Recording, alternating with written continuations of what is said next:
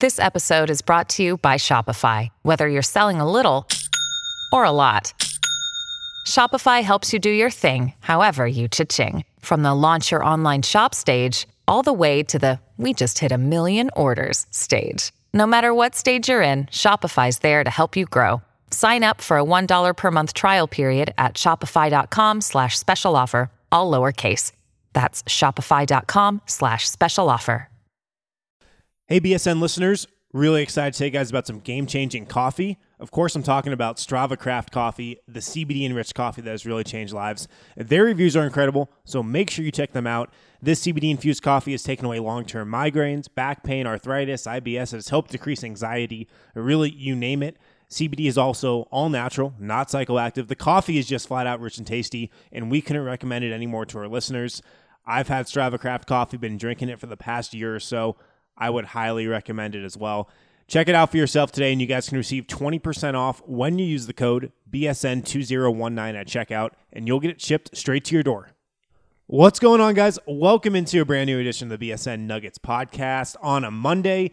Harrison Wind here. We are presented by Total Beverage, where you can get 30% off your purchase of $25 or more by using the code BSN2019. You can do that online or on the Total Beverage app.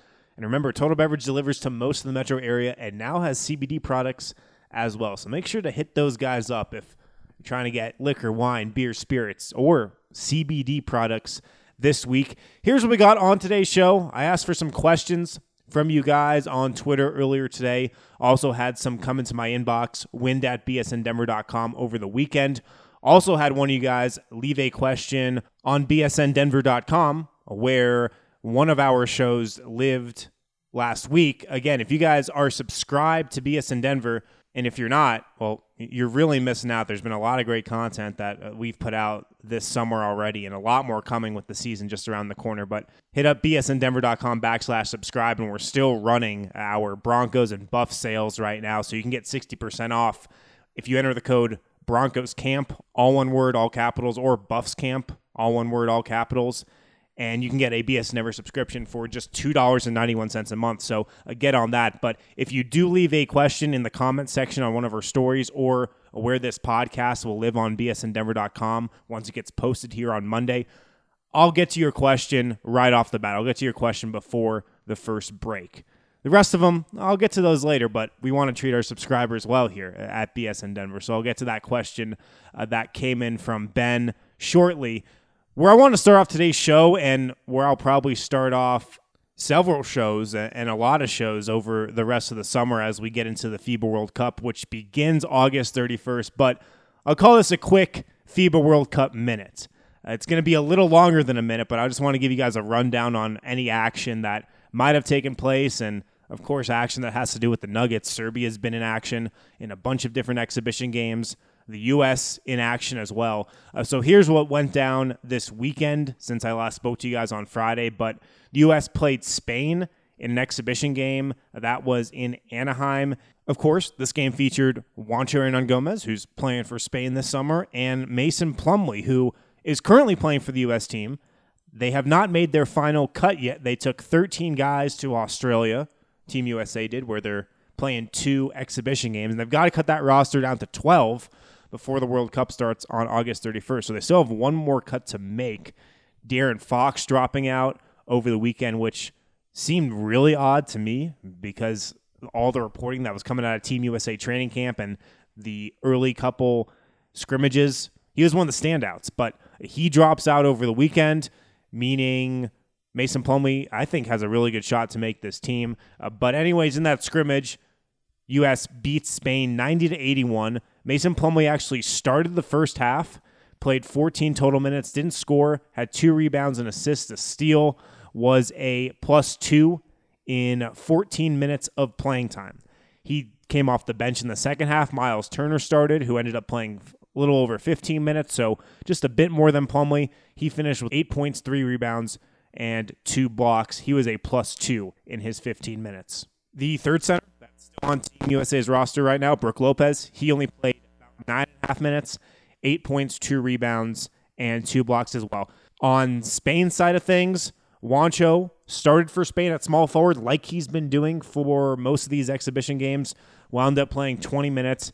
A quiet game, four points, a rebound, two steals, two blocks, had a couple nice plays, had a pretty nice steal at half court, picked off a pretty lazy Kemba Walker pass in the first couple minutes of this game, turned it into a layup on the other end. I had a nice block. He had a couple standout moments, I'd say, it was a plus four total in 20 minutes, but nothing like spectacular coming from Juancho in this game. But you know, we'll be sure to monitor him throughout the rest of these exhibitions and then obviously in the FIBA World Cup we'll be, you know, tracking his performance pretty closely. But going to the US side of things, I think it was notable that Mason Plumlee certainly started in this game, and I think it's a pretty encouraging sign that he has an inside track to get a roster spot. The U.S. still needs to cut one name from the current pool of 13 players that they've got, and just to list off the 13 that are still in the running Harrison Barnes, Kemba Walker, Mason Plumlee, Donovan Mitchell, Khris Middleton, Kyle Kuzma, Miles Turner, Jayson Tatum, Joe Harris, De'Aaron Fox, Jaylen Brown, Brook Lopez, Derrick White, and Marcus Smart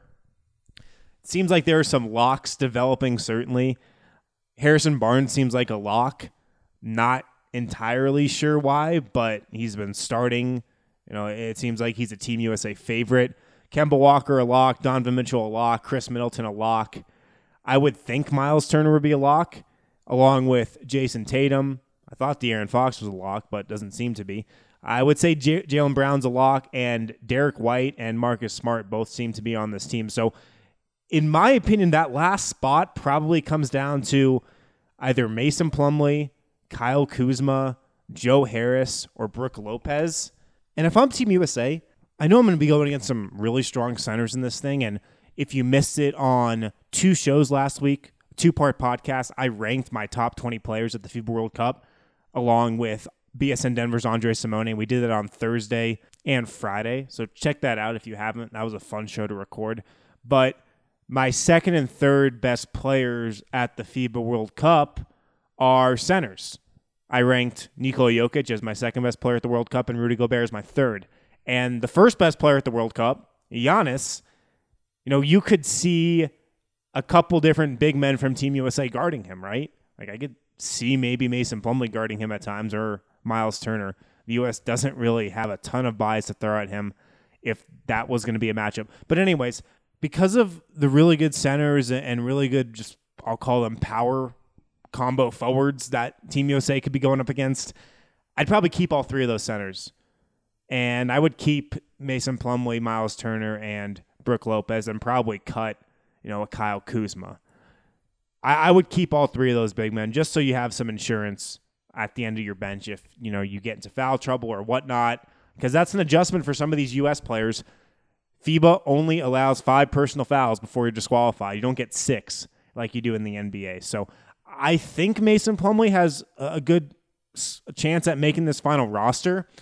We'll obviously wait and see when that final cut happens, but he's got good Team USA pedigree, was on the 2014 gold medal team under Coach K. Obviously, Gregg Popovich is coaching now, but he still got that pedigree and just with the personnel and just with the really good centers that are in this tournament. Marc Gasol is in this thing, of course, as well uh, with Team Spain. I'd keep all three of them on my roster if I'm Gregg Popovich and Jerry Colangelo, who are putting together this thing. Also, Serbia was in action this weekend. They've been competing in the Acropolis tournament in Greece. Been trying to keep you guys updated on Twitter, and I mentioned it on the podcast last week a couple times. But what it was, a four team tournament over three days in Greece featuring Serbia, Italy, Turkey, and of course Greece. Round robin style, so each team plays each other, and the winner is pretty much crowned after three days of competition, and the gold medal goes to whoever has the best record. Well, Serbia went undefeated in this thing. They handled Italy really easily, who did not look very impressive, although Danilo Gallinari did not play in that game. They handled Cedi Osman and Furkan Korkmaz and Turkey very easily as well. And that kind of set the stage for a big showdown on Sunday featuring Nikola Jokic and Giannis Antetokounmpo in Greece, who both came into that final matchup on the final day of competition after those first two days, 2 0. So I'd say there was a decent amount of anticipation for this matchup, but Nikola Jokic did not play in this one. It didn't even look like he was at the arena. I think he was back home. A bunch of people were tweeting at me that there was a big horse race in Serbia that he might have needed to get back for. I don't know how accurate that is, but I had that theory uh, thrown out at me a bit. But, anyways, it probably would have been a good idea to rest him in one of these games, too. I mean, three games in three days, and I know the FIBA games are shorter than NBA games. They're only 10 minute quarters compared to 12 minute quarters, but still, playing three games in three days in the middle of the summer, I don't know. Maybe they should like space this tournament out a tad. Anyways, Jokic was not in action for this one, so Serbia a little just down on their total firepower. So was Greece. They're missing a couple starters, I believe, as well. But Serbia still won. It was a fun game. Serbia overcame a really hostile crowd. There's like 18,000 people there, obviously all rooting for Greece, or most of them rooting for Greece.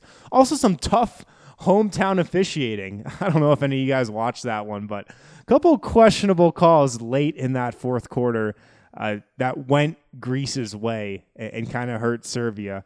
But, anyways, uh, Serbia won 85 80 in OT. It was a really fun game to watch. Bogdan Bogdanovic, Nemanja Bjelica, they did the heavy lifting for Serbia, and they were able to give them the win. So, all in all, Serbia wins the Acropolis tournament. A nice showing for them. And it should give them some nice momentum heading into the World Cup, where I think they can really challenge Team USA for the gold. And I said this on a couple shows last week, but I would not be surprised at all if Team Serbia beats the U.S you even saw it in that Team USA versus Spain scrimmage on Friday. But Team USA looks exactly like a team who was just created and they just started playing with each other a few weeks ago, which was exactly the case. A lot of these international teams, specifically the Serbian team, they look like they've been playing together for years. And there's obviously been more continuity on that national team compared to the US team, which has had a lot of turnover over the last couple of years with guys dropping out and whatnot. But still, Jokic didn't play with the Serbian team last summer or the summer before. The last time he played for Team Serbia was in 2016. They don't have Milos Teodosic, uh, one of their top point guards, probably their top lead ball handler. They've got some new pieces as well, but just how they come together and how they come together versus Team USA, it just seems like Serbia just has a much better chemistry, and looks like they've been playing together for years when they really haven't. They've been together training around the same amount of time that Team USA has. So I would not be surprised if all of Serbia takes the gold at the FIBA World Cup. I think they will, but like if I'm a betting man, Team USA should still be the favorite. They've got more talent than everybody. They're deeper than everybody.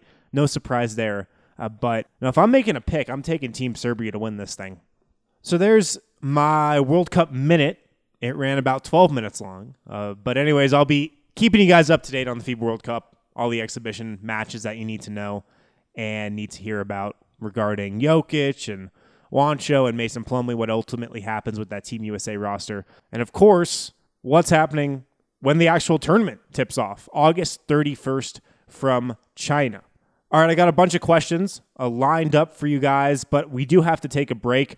Before we do, though, I want to get in a question from Ben, BSN Denver subscriber, who left his question on the last podcast on bsndenver.com last week.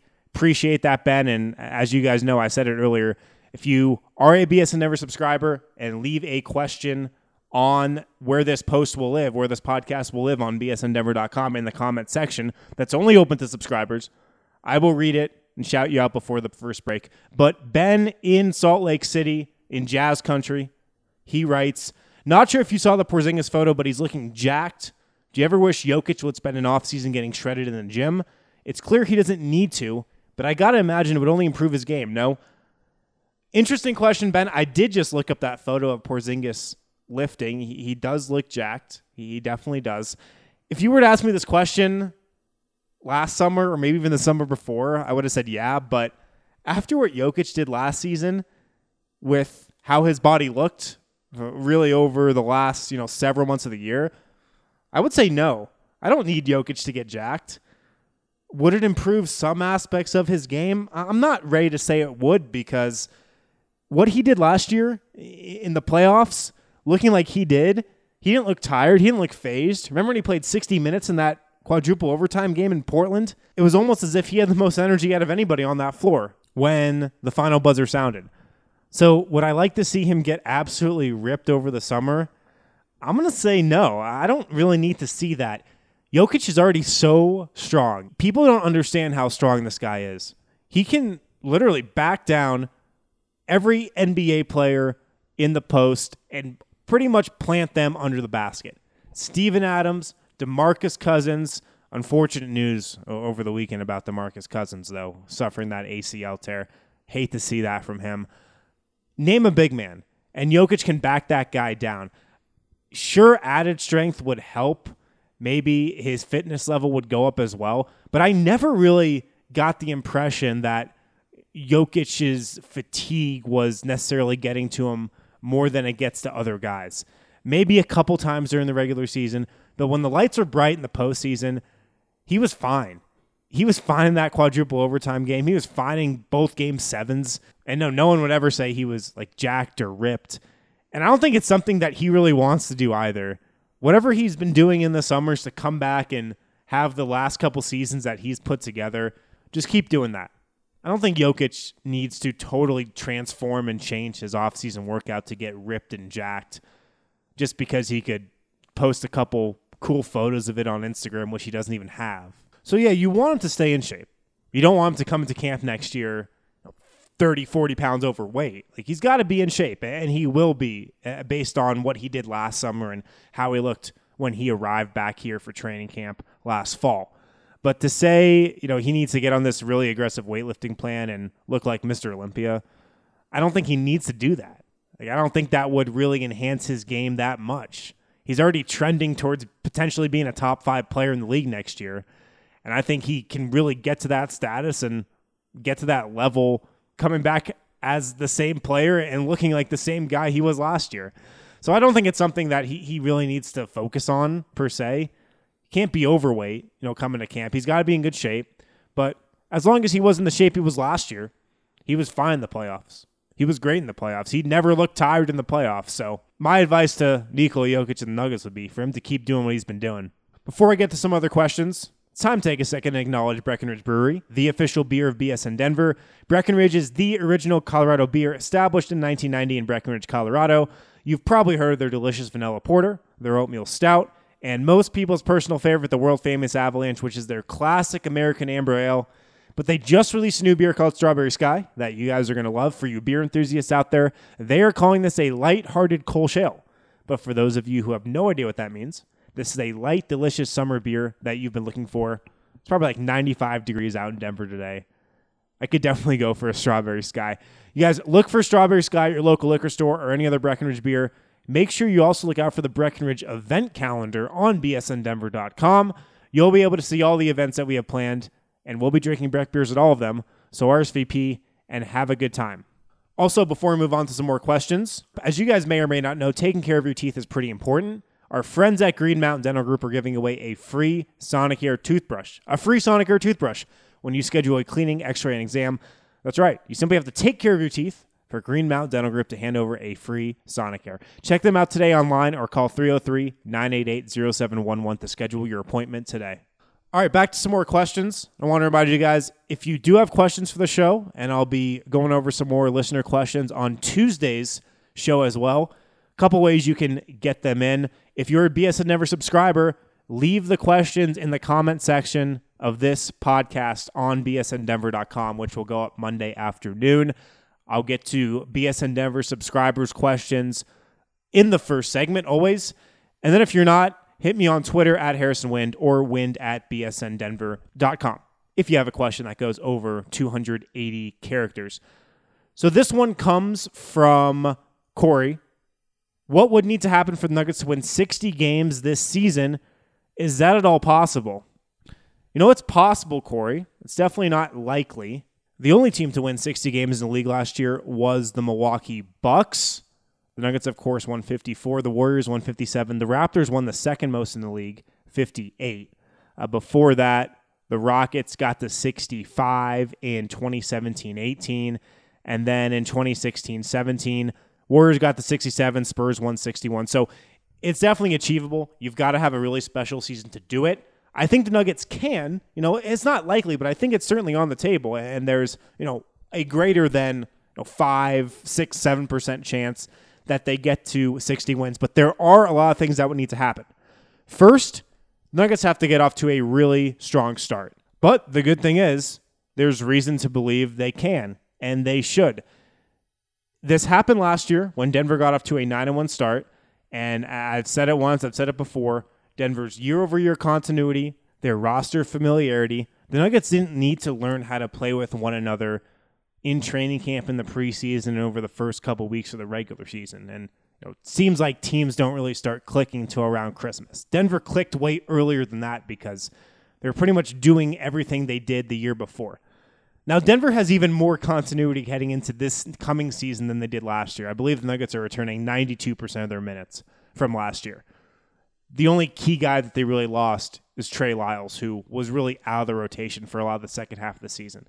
Other than that, Isaiah Thomas is gone. Tyler Lydon is gone. Also, the Nuggets two two way players from last year, Brandon Goodwin, Thomas Welsh are gone as well. But those guys, you know, never played any significant minutes.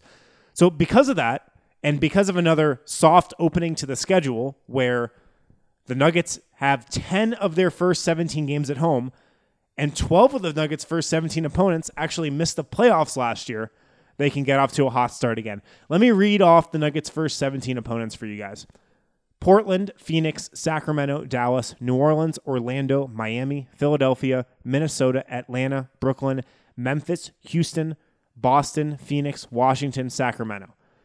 Just in those first 17 games, you have Phoenix, who's probably going to finish towards the bottom of the West again. You have Sacramento, who will probably be feisty for about a month or so, but is just not close to the caliber of team that the Nuggets are. Dallas, a team who should be improved, but the Nuggets are clearly better than. New Orleans, who's getting a lot of hype, but I think is probably a little overrated right now. Orlando and Miami, two pretty middling teams in the Eastern Conference. Miami will be a little better than last year because of Jimmy Butler. Minnesota, who I don't think is going to touch the playoffs this year. Atlanta, who's not trying to even make the playoffs this year. Memphis, who could very well be the worst team in the West, will probably be the worst team in the West. Phoenix again. Washington, who could be the worst team in the league next season. And then Sacramento. You're playing a lot of bottom feeders in both the East and the Western Conference. So not only does Denver need to get off to a really good start next year because their January is pretty tough. I think 10 of their 16 games are on the road in January. Their March is even tougher. 10 of the 16 are on the road again, but there's just like a murderer's row of road games that month. Denver needs to get off to a good start, and I think they will because of that schedule and because of that continuity. So that's number one. The second biggest factor that will probably determine if the Nuggets get the 60 wins next year is going to be health. Denver won 54 games last year, and it's pretty incredible that they won 54 because they had such unfortunate luck with their health. Gary Harris missed a ton of time. Will Barton missed a ton of time. Paul Millsap missed a ton of time. Guys are going to get banged and bruised, and you know they're going to have to navigate injuries throughout the entire season. Injuries happen; they just happen to every team. That's a fact. But Denver had a lot of injuries to really key guys last year, and I think they were a little unlucky with some of those injuries. So you're looking at what Denver did last year and getting to 54 wins. And if the Nuggets had had better health, you know, I think they definitely have two, three, maybe four more wins.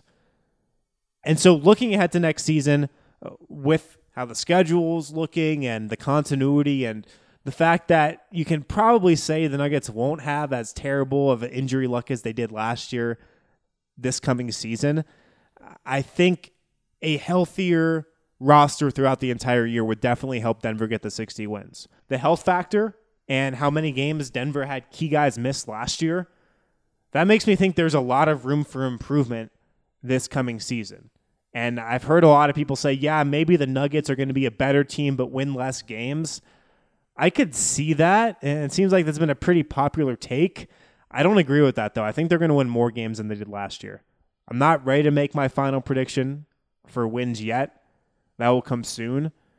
But I kind of am a bit confused by the notion that they could be a better team and win less games. That could definitely be true, but I just think there's a lot of room for improvement just based on them getting 54 wins, but also doing that with how many injuries they had last year. So, Corey, those would be the two biggest things in my mind that would have to happen for Denver to get the 60 wins.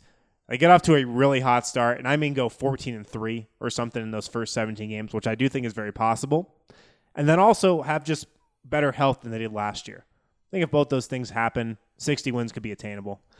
Next question comes from Josh in Connecticut. Should we expect Michael Porter Jr. in the starting lineup before the end of the season? I also believe Nikola Jokic will win league MVP and also win finals MVP. People say I sound crazy, but I believe it. What numbers would Jokic need to average in order to win MVP, though? I was thinking 23 points, 12 rebounds, 8 assists. Let me get to the first part of your question first, Josh, then I'll get to Jokic and his MVP odds and finals MVP odds, what numbers he might have to put up to get MVP. Should we expect MPJ in the lineup, in the starting lineup before the end of the season? Should you expect it? No, definitely not. Could it happen? Sure, but Michael Porter Jr. hasn't played a game since February 2017 or January 2017. That was his last game at Missouri. So it's been a full year, almost two full years since Michael Porter Jr. has played an actual game. And I know the word from the Nuggets practice court has been that he's looked amazing. That's what I've been telling you guys all summer. And I believe he has looked really great at times behind closed doors. But things change when you're playing in an actual game. And I think it's going to take a while for him to get that rhythm and flow back to his game. And while I also think the Nuggets are going to give him an opportunity to earn minutes in their opening night rotation right away, and he could very well earn them, and he could be playing 10 minutes or so night to night to open the season. I, I could see that happening. But I still think Denver's going to take it really slow with him, not give him too much too soon, and definitely not put him in the starting lineup before he's ready. So could that be before the end of the season? Yeah, I think it could, but I don't think you should expect to see him in the starting lineup before the end of the year. I think Denver's got two options right now, maybe three, probably three, in Will Barton, Torrey Craig, Malik Beasley, who they feel more comfortable with starting at the three as opposed to Michael Porter Jr. right now. I need to see it before I believe it. That's kind of been my stance all along. I know everybody's saying he's been looking great, but look, I've just got to see it, you know, before I'm ready to anoint him the Nuggets starting small forward. Now, the second part of Josh's question, when it comes to Jokic and MVP, finals MVP, what numbers he would have to put up to win MVP in the regular season.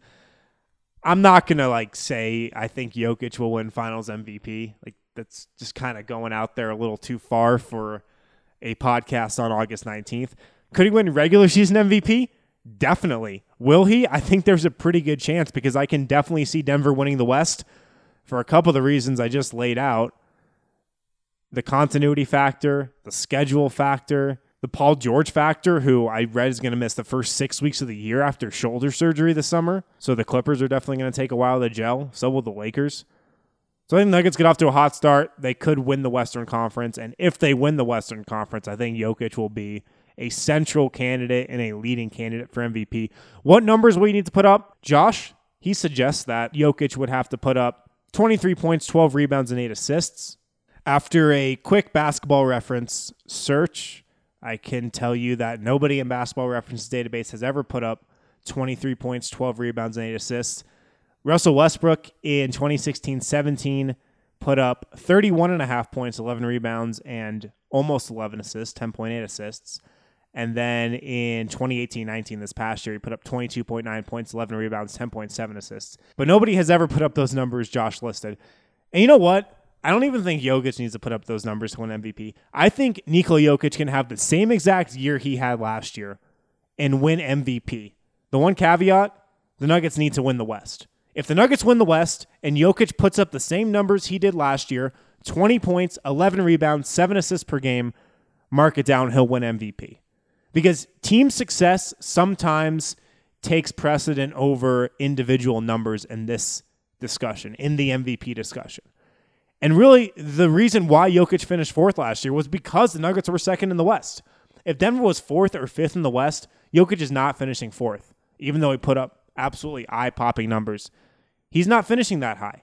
The fact that the Nuggets finished second in the West really helped Jokic's MVP candidacy. And I'm telling you, if he puts up the same numbers next year and Denver wins the West, I think he's got a great shot and probably should be the favorite for MVP if Denver does, you know, take home the number one spot in the conference. So that's my response to that question from Josh. I appreciate it. I think Jokic can put up the same numbers next year and win MVP as long as Denver wins the West. I think there is a scenario where he could put up the same numbers and win MVP if Denver gets second in the West, but that's a little dicey. the Nuggets win the West, Jokic, if he puts up really strong numbers, he doesn't even have to probably put up as good numbers as he did last year. But if the Nuggets are the top seed in the West when voting happens at the end of the year, I think he should be the favorite for MVP. Before we get to a couple more questions, quick word from Strava Craft Coffee. Strava Craft Coffee is a game changing coffee. You guys know this by now. It's the CBD enriched coffee that has really changed lives. Their reviews are incredible, so make sure you check them out. This CBD infused coffee has taken away long term migraines, back pain, arthritis, IBS. It's helped decrease anxiety, you name it. CBD is all natural and not psychoactive. The coffee is rich and tasty. We couldn't recommend it anymore to our listeners. Check it out for yourself today and receive 20% off when you use the code BSN2019 at checkout. You'll get it shipped straight to your door. All right, let's get back to some more questions here. Willie on Twitter asked me, How was Paul's minicamp and who showed? The Nuggets had their annual, third annual minicamp at Paul Millsap's Core 4 facility in Atlanta last week. If you guys aren't familiar with it, he built this and, and started construction on it really the summer that the Nuggets signed him. So going back a couple years now, and Denver has had practices there uh, when they've gone to Atlanta for road games. And really throughout the year, it's a warehouse with three full length courts, rehab stuff, hot tub, cold tub. He's got offices there, a weight room, really the works.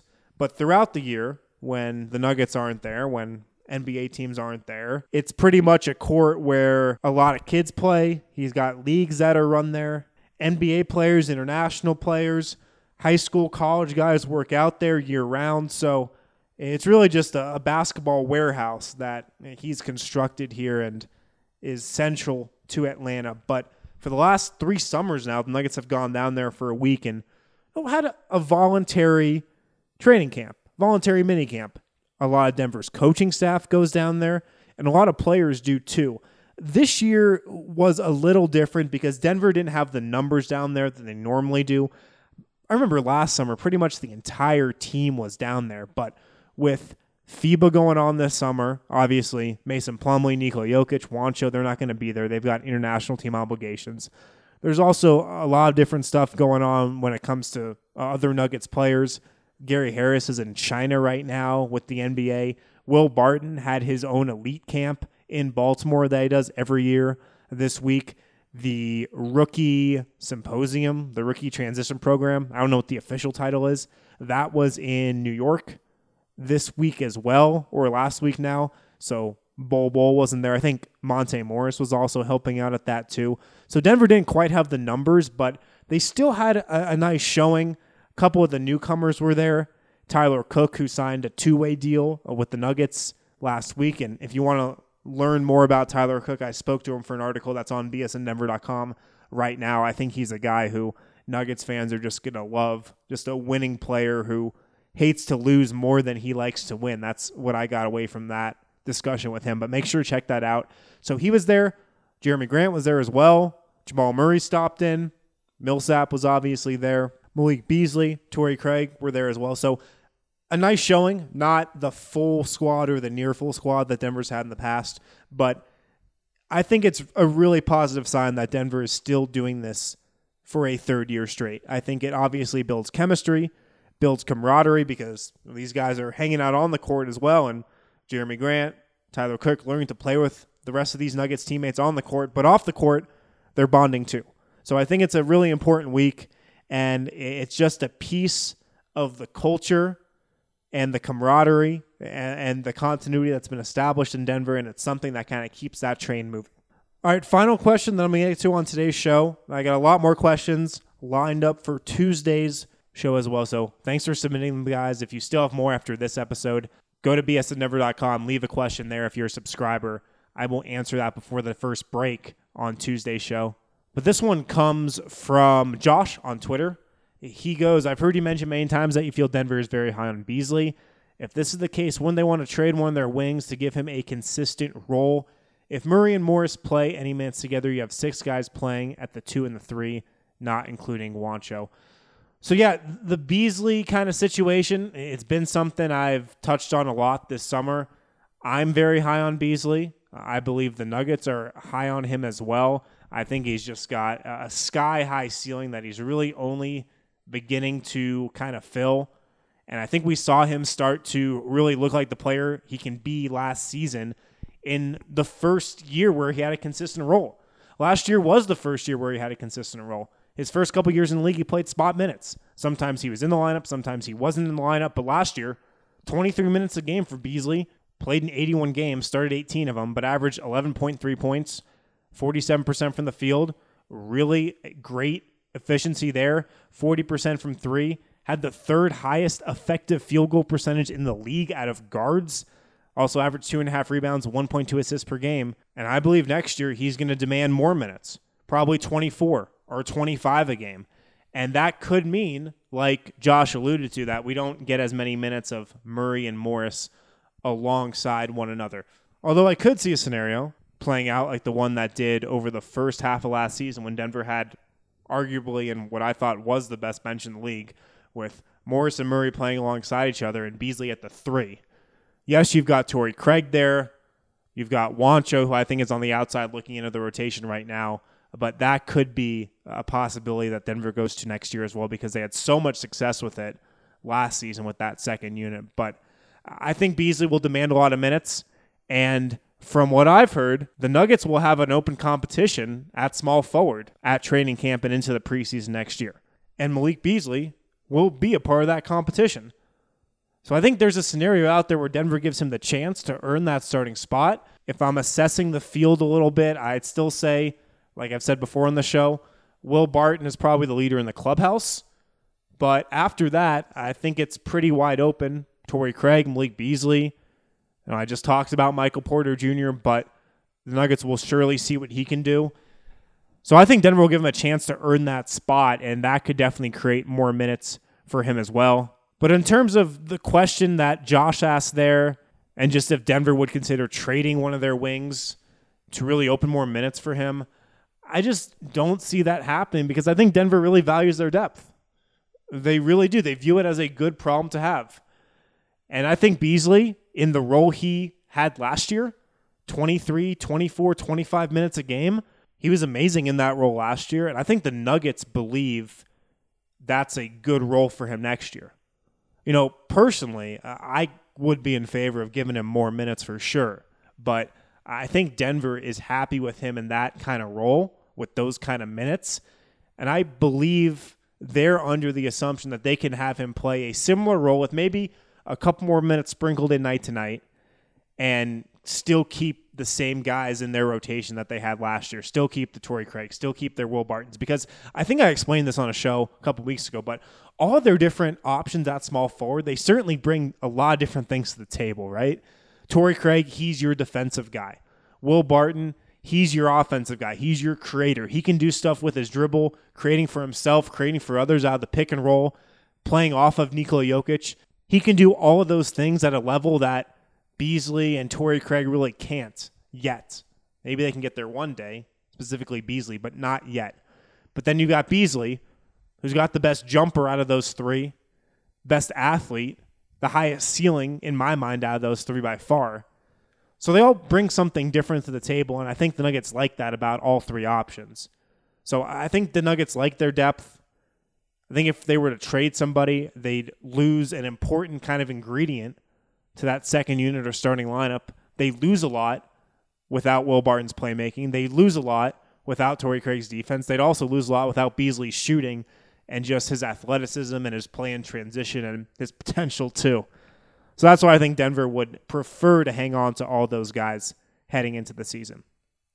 Thanks for the questions, guys. I really appreciate it. I want to remind you if you do have more questions for the show, the best way to get them in is by leaving them on the comment section on bsndenver.com, where this podcast will live after it goes up Monday afternoon. That comment section only open to BSN Denver subscribers.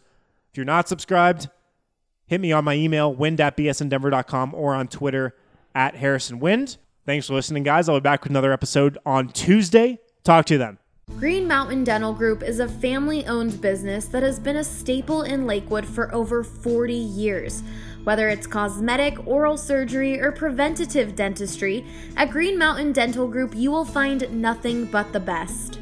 We have chosen Green Mountain Dental and will continue to attend Green Mountain Dental because of the superior care that we receive from them. Their facility is amazing, and above all, it's the personal touch that we receive from the people there, including Dr. Ben Jr. and Ann and Mary and Sherry and Marie. They've known me as well as my husband, my children, and now my grandchildren, and are just incredible with all of us. That was Annette. She's been a patient at Green Mountain Dental Group since 1976 and truly loves their service. Never did I think in 1976 how blessed we would be to recognize the people at Green Mountain Dental and are so thankful that they have been a part of our lives. For all new patients, Green Mountain Dental Group offers free teeth whitening trays when you schedule a cleaning, x ray, and exam. Just mention BSN Denver.